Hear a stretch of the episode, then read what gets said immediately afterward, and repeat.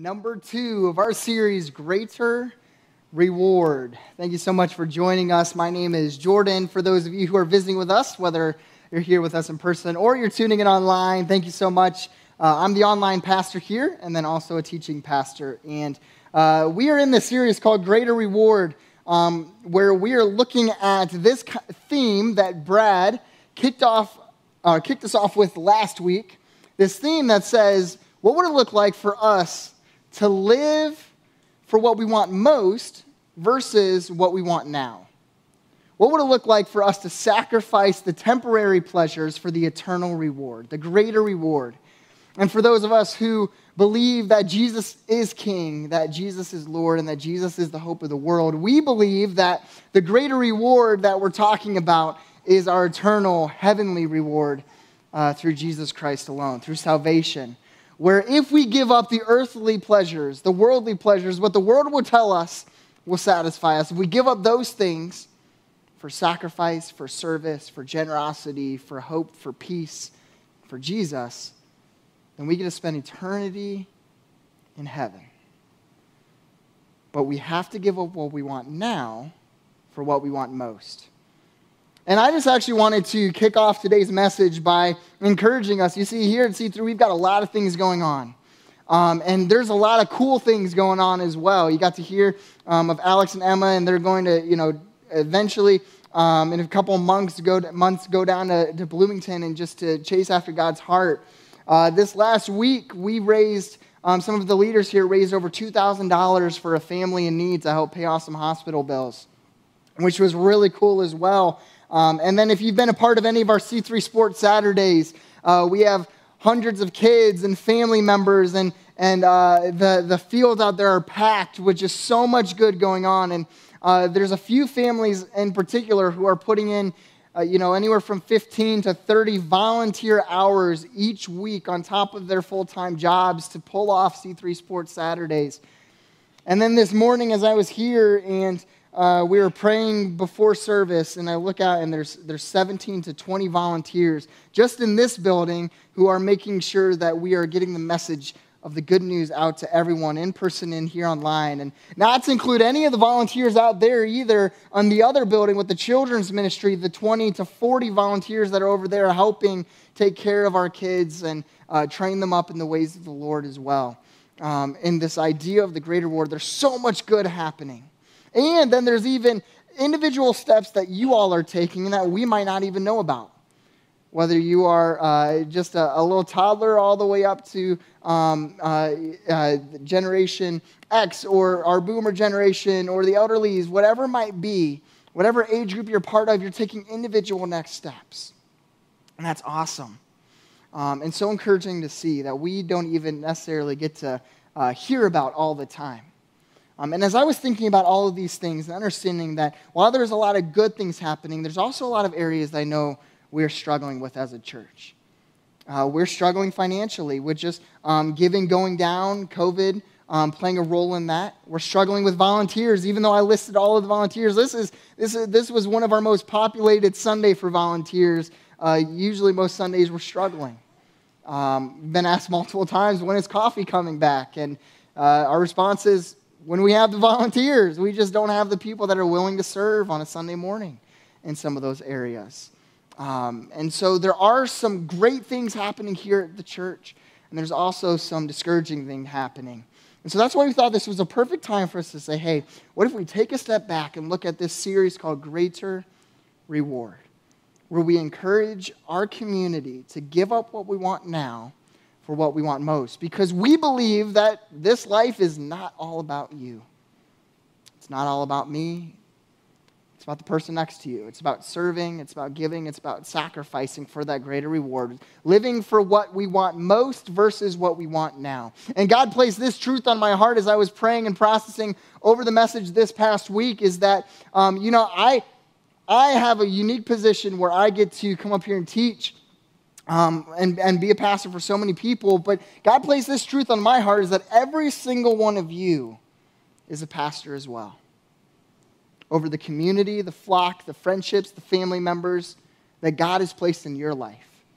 Each and every single one of you has a purpose, has an influence that God has placed you with in your workplace, in the store, and so much more. People that I will never have an opportunity to influence, will never have an opportunity to meet at your schools.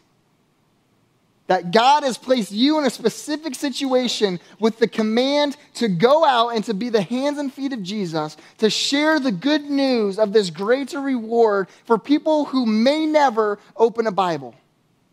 You might be the only Bible that the people that you're connected with ever read. So, how are you living to ensure that the message of Jesus carries on to the next person? And that's what we're looking at for this series. And so, the title of the message today for week number two is four words Why can't I change? Why can't I change? It's probably a question you've actually asked at some point in your life, no matter your age. Maybe it's an addiction you're struggling with. Maybe it's finances that you're dealing with. Maybe you are always exhausted, always tired, and you're wondering why you can't feel energized again. Maybe you're battling with mental health issues of anxiety and depression, and you're wondering if you're ever going to feel peace again. Maybe you've been at the same job for the longest time and you want something different, but nothing seems to be opening up for you, and you're wondering if you're always going to feel this way. Why can't I change? And this is going to be a very practical message today. We're going to be walking through Ephesians chapter 6, Acts chapter 2, and I'm going to be giving you three reasons why we struggle to change. You see, especially in our Western culture where we are living on demand, it's very difficult for us to be thinking about an eternal process, an eternal process, a long term reward when we are so used to on demand pleasure, where we can literally pull out our phone and have a Bible verse, or check the latest news updates, or have the answers that we need in the moment. It's difficult for us to process about this eternal reward that awaits us, but it is a long term process when we are so used to on demand culture. And so we're going to be walking through three reasons why I believe that we can't change, why we feel stuck, why we can't seem to move when the enemy is suffocating us. And I want you to know there's hope, no matter how you're feeling today. Maybe you even feel prideful. Maybe you feel like life's going pretty good. You're feeling comfortable. And I want to call you out of that as well because God wants something greater for you. And you have an opportunity to influence people that nobody else has an opportunity to do. And so, if you will turn with me to Ephesians chapter 6, as you're doing that, I'm going to share the first reason why I believe we can't change. We can't change because we are unequipped to face the fight. We can't change whatever area of our life that we're looking to pursue because we are unequipped to face the fight. And Paul actually addresses this exact topic in Ephesians chapter 6 when walking through the full armor of God. And if you've grown up in church, then you've probably heard about the full armor of God and putting it on every single day. But you see, we're going to be walking through these eight to nine verses because they're very overlooked because we are so familiar with them. But going to be so powerful when we break down and understand that this is a fight and each and every single day, we need to put on the full armor. It can't just be a situation where, oh, I'm struggling, now I need to go back to the Word of God. Or I'm struggling, now I need to go into prayer. No, you need to be equipped each and every single day, or else you won't be able to change. You might have temporary pleasure, you might be satisfied with peace in the moment, but if you aren't equipping the full armor every single day, you won't be able to change permanently. And this is an idea that Paul addresses in Ephesians chapter 6. He's actually writing this letter to the church in Ephesus while he's imprisoned in Rome. Isn't that crazy? It's one of the four letters that he writes while in prison, and rather than thinking and focusing on himself, he's still so focused on the greater reward for other people to experience outside of the four walls that he's encased in. And here's what he writes in Ephesians chapter 6, verse 10. Finally, be strong in the Lord and in his mighty power. Put on the full armor of God. And that phrase, put on, is endu. It's a Greek word that literally means to sink into the full armor of God. And so Paul is saying to sink into, and I want you to picture uh, like it's the winter time and you are getting under the covers when it's cold outside and all bundled up and stuff and you're covered and stuff. You're literally sinking into your covers, sinking into bed where you're enclothing your full body with warmth.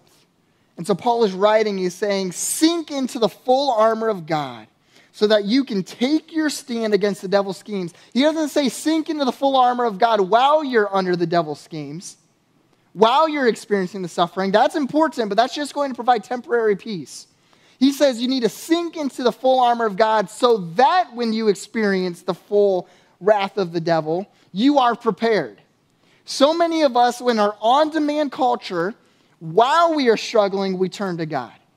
We need to equip ourselves every single day so that we are prepared for the battle. You don't join the fight and then say, I forgot my gun. It's too late at that point. You've got to be prepared each and every single day. Verse 12 For our struggle is not against flesh and blood, but against the rulers, against the authorities, against the powers of this dark world and against the spiritual forces of evil in the heavenly realms. Too many of us are focused on social media battles. Too many of us are focused on political battles. Too many of us are focused on religious battles when we are supposed to, as the body of Christ, be focused on spiritual battles. There's a greater force out there. Do you post more about your political views than your spiritual ones? Then you're more interested in the greater reward here on earth than on heaven. They're important. You can post if you'd like. But what would it look like for us to be posters on social media and to be servants in life for this greater reward? Because our battle is not against flesh and blood. It's not against the person sitting next to you. It's not against the political party that votes different than you. It is seriously against the spiritual forces that we don't even fully comprehend and understand that are, that are literally at war for your heart each and every single day. Verse 14. Or, sorry, verse 13. So, therefore, put on, sink into the full armor of God, so that when the day of evil comes, again, when the evil comes, not after the evil comes, be prepared when the evil comes you may be able to stand your ground. And after you have everything, done everything to stand, stand firm then with the belt of truth buckled around your waist, with the breastplate of righteousness in place, and with your feet fitted with the readiness that comes from the gospel of peace. That's another word that we don't truly understand peace.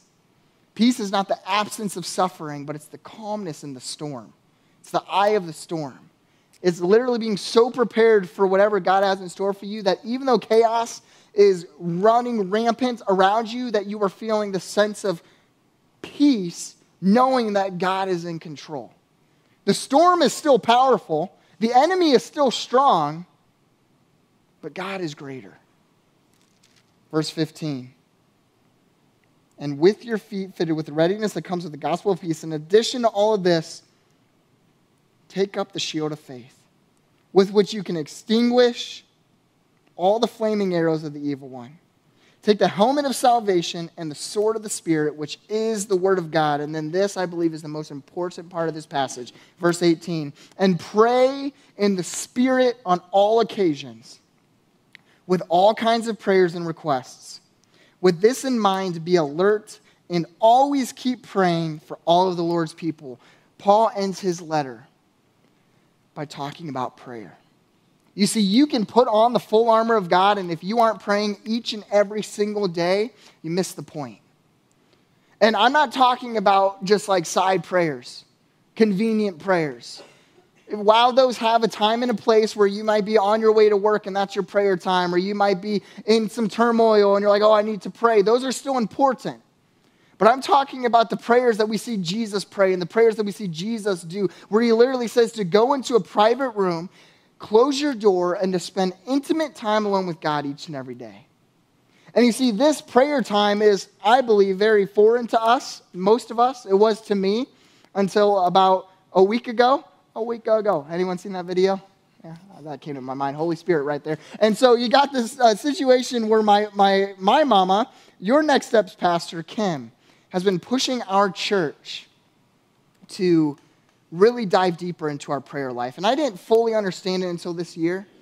And then really this week what that looked like because I thought, you know what, I pray, I pray five minutes a day. I pray 10 minutes a day. I pray in the moment. I'm praying, I'm talking with God. But then I truly started to understand the power of prayer. And it hit me as I was um, thinking this uh, week. I was driving home on Thursday. And do we have any internal processors in here? Internal processors? Okay, a couple. Everyone else is external processors. Bless you. You drive us internal processors crazy, and we drive you crazy. Um, but uh, I was driving home from work this week and I was internally processing the message for Sunday. And God placed on my heart the passage in Matthew chapter 26 where Jesus is praying in the Garden of Gethsemane. And uh, he brings his disciples there, and he's praying on his knees, crying out to God. And then, after an hour of that prayer, he goes to find his disciples sleeping. How many of us are sleeping disciples during prayer time? Nobody willing to raise their hand with me. Oh, we got a couple in the front way. Okay, a front row. Okay. I the reason I haven't emphasized prayer so much is because I am a, a sleeping disciple. I fall asleep all the time during my prayer time. It's like that joke if you're like in school and you got your head down and you're sleeping in the middle of class, and your teacher comes up and tells you to wake up, you say amen. You know, it's like that joke. Well, that's like with Jesus, where Jesus taps you on the shoulder, amen. Just I was just praying, Jesus. But Jesus goes and he finds his disciples who literally have fallen asleep. And I'm like, yeah, well, yeah, you asked them to pray for an hour. I would have fallen asleep too. Then he goes back, he prays again, comes back, finds them falling asleep again. Goes back, and the third time fall, falling asleep, he's like, fine, okay, fine. If you're going to fall asleep, at least protect me against the, the enemy that's coming. You see, scholars believe that Jesus in that moment had either been praying for an hour, uh, the minimum, we know that for a fact in Matthew 26, all the way up to three hours. And this was a very, very common practice for Jews, Israelites, and for Jesus in his ministry. And that terrified me. Placed on my heart, he said, Jordan, you need to spend an hour of prayer each and every single day. It's like, what? I don't even know if I can think of a, you know, enough things to pray about. I said, okay, I'll try it. And so on Thursday morning, I tried, or Friday morning, I tried it, Saturday, and then um, this weekend today and stuff. And I've got to be completely upfront honest. It has been the most, probably one of the most impactful things I've ever done in my spiritual walk. Is to close my bedroom door, to start my day, and spend an hour of prayer time. I don't even have that many things to pray about. Eh, but like literally, there's sometimes just like 15 minutes of me just being silent with God. And here's what I, I, why I wanted to share this. Not because I believe that you should spend an hour of prayer time with God each day. Honestly, I think that's too little. I think I'm just starting of how much prayer time God wants. Again, Jesus probably spent, and most Israelites probably spent up to three to four hours a day praying because they understood the greater reward. What I am challenging you, though, is pick a number that terrifies you. An hour terrified me. Pick a number that terrifies you, and each and every day, not just on your way to work, not on your lunch break, but go into your home, spend intimate time alone with God, closing the door, and let the Holy Spirit talk with you.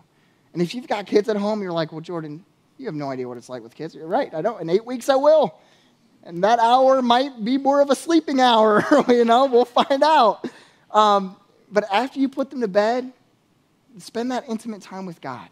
Say, God, I've got 10 minutes. I'm going to invest in this 10 minutes because, again, we can't change unless we equip ourselves with the full armor of God and unless we are praying every single day. Reason number two we can't change because we are more interested in receiving than acting, receiving than serving, receiving than giving. You can fill in the blank with that last word, but here's what I mean. You see, in Acts chapter 2, Peter has just launched the church. And he's talking to these new Christians about their shortcomings and about how they've killed Jesus. And we're going to read the passage here in a second, but it got me thinking is a lot of times when we're focused on areas that we want to change, um, are there any personality perfectionists here in the room with me today? Okay, we got a few, all right. First service, um, we didn't have very many, but we've got a few here in second service. I'm a personality perfectionist. So if I know there's an area in my life that I'm struggling with, I will dwell on it, and that causes a lot of my anxiety. But it actually switched my mindset this past week what does it look like rather than me to focus on my personality to benefit myself? What would it look like for me to focus on my personality to benefit others? Rather than what does it mean for me to receive things? Well, yes, I'm a, I'm, I struggle with pride. So if I'm a prideful person, rather than focusing on humility, how that will impact myself, focusing on humility, how that will impact the kingdom of God. And so when you start switching that mindset of you can't change because you are focused on self rewards versus eternal rewards for the kingdom of God, it's revolutionary. And this is what Acts chapter 2 says. You see, Peter is preaching to this crowd. He's trying to convince them about the goodness of God. And this is how it goes. In verse 36, he says this Therefore, let all Israel be assured of this God has made this Jesus, whom you crucified, both Lord and Messiah. Verse 37 When the people heard this, they were cut to the heart and said to Peter and the other apostles, Brothers, what shall we do with this? They felt so cut to the heart, and their first response is, What do we need to do? Like, how, how can we make this right? How can we serve? How can we do better? And this is what Peter replies with Repent and be baptized, every one of you. Here's the hashtag ad moment. We have a baptism coming up. And we believe it is so important for each and every single Christ follower to be baptized. We believe that there's something powerful, something supernatural, something spiritual about a baptism for us to literally say, God, I'm taking my faith public. I'm declaring to the rest of the world that you are the greater reward. Verse 39 The promise is for you and your children, and for all who are far off, for all whom the Lord our God will call. With many other words, he warned them and he pleaded with them Save yourselves from this corrupt generation. Those who accepted this message were baptized, and about 3,000 were added to their number that day. Later on in Acts chapter 2, those 3,000 Christ followers went home, sold their houses, sold all their possessions, and they went to serve. Because they were so cut at the heart, so convicted, and they needed to change. They felt the change, and then they did something about it for others. We can't change because we are more satisfied with self pleasure than eternal pleasure. And eternal pleasure requires us to serve. Reason number three, the last one for today. And honestly, if you get number one right, if you equip yourself each and every day before the battle, and if you start serving or start acting, if you don't do this third one, it won't even matter.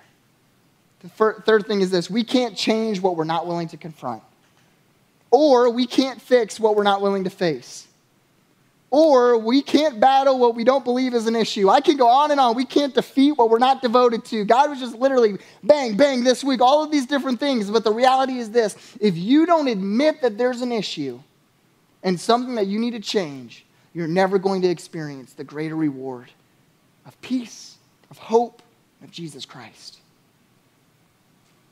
You have to be willing to face the fight, to fix what is wrong in your life.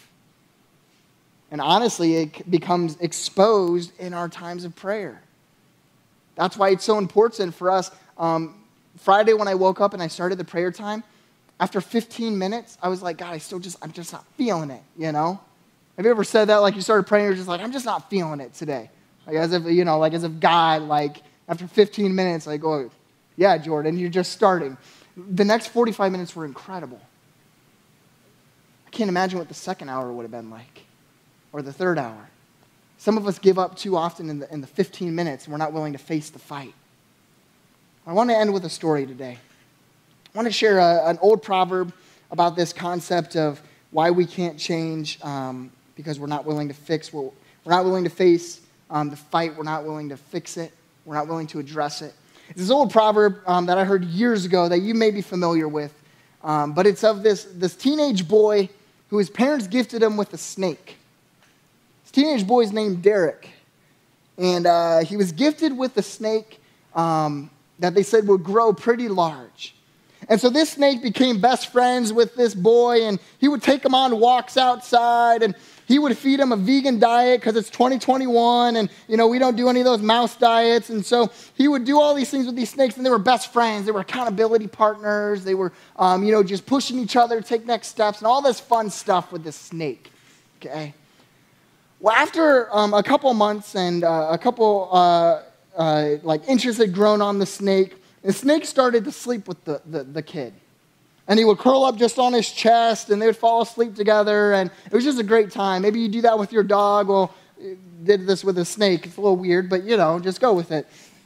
And so after about a year or two the snake grew to be seven feet long and the boy derek started to rec- recognize realize that the snake rather than curling up on his chest and that's a big snake at that point uh, he started to spread himself out from head to toe and this was very abnormal for, for this snake to do. And so Derek started to get worried and he took the snake to the vet. And uh, the vet said, um, Hey, you see, the snake is actually stretching himself out to see if he is long and big enough to eat you, to devour you. You need to go home and kill your snake. And I, I want to preface this for Ryan, one of our tech volunteers who owns a snake at home. Uh, don't literally go home and kill your snake. This is, if you didn't get it, this is a figurative spiritual thing, okay, at this point. Um, please keep your snake alive. But your spiritual snake, go home and kill. You see, there are so many snakes that we're dealing with. And if you allow it to be your pet, to be your comfort, to be in your life, it will devour you. It will take away the greater reward. And it's different for each and every person, but I truly believe that each and, uh, each and every one of us has many snakes that we need to kill. And so here's what I want to challenge you to do.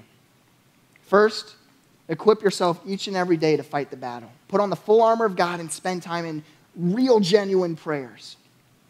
Second, focus more on sharing, acting, serving, giving, sacrificing than receiving.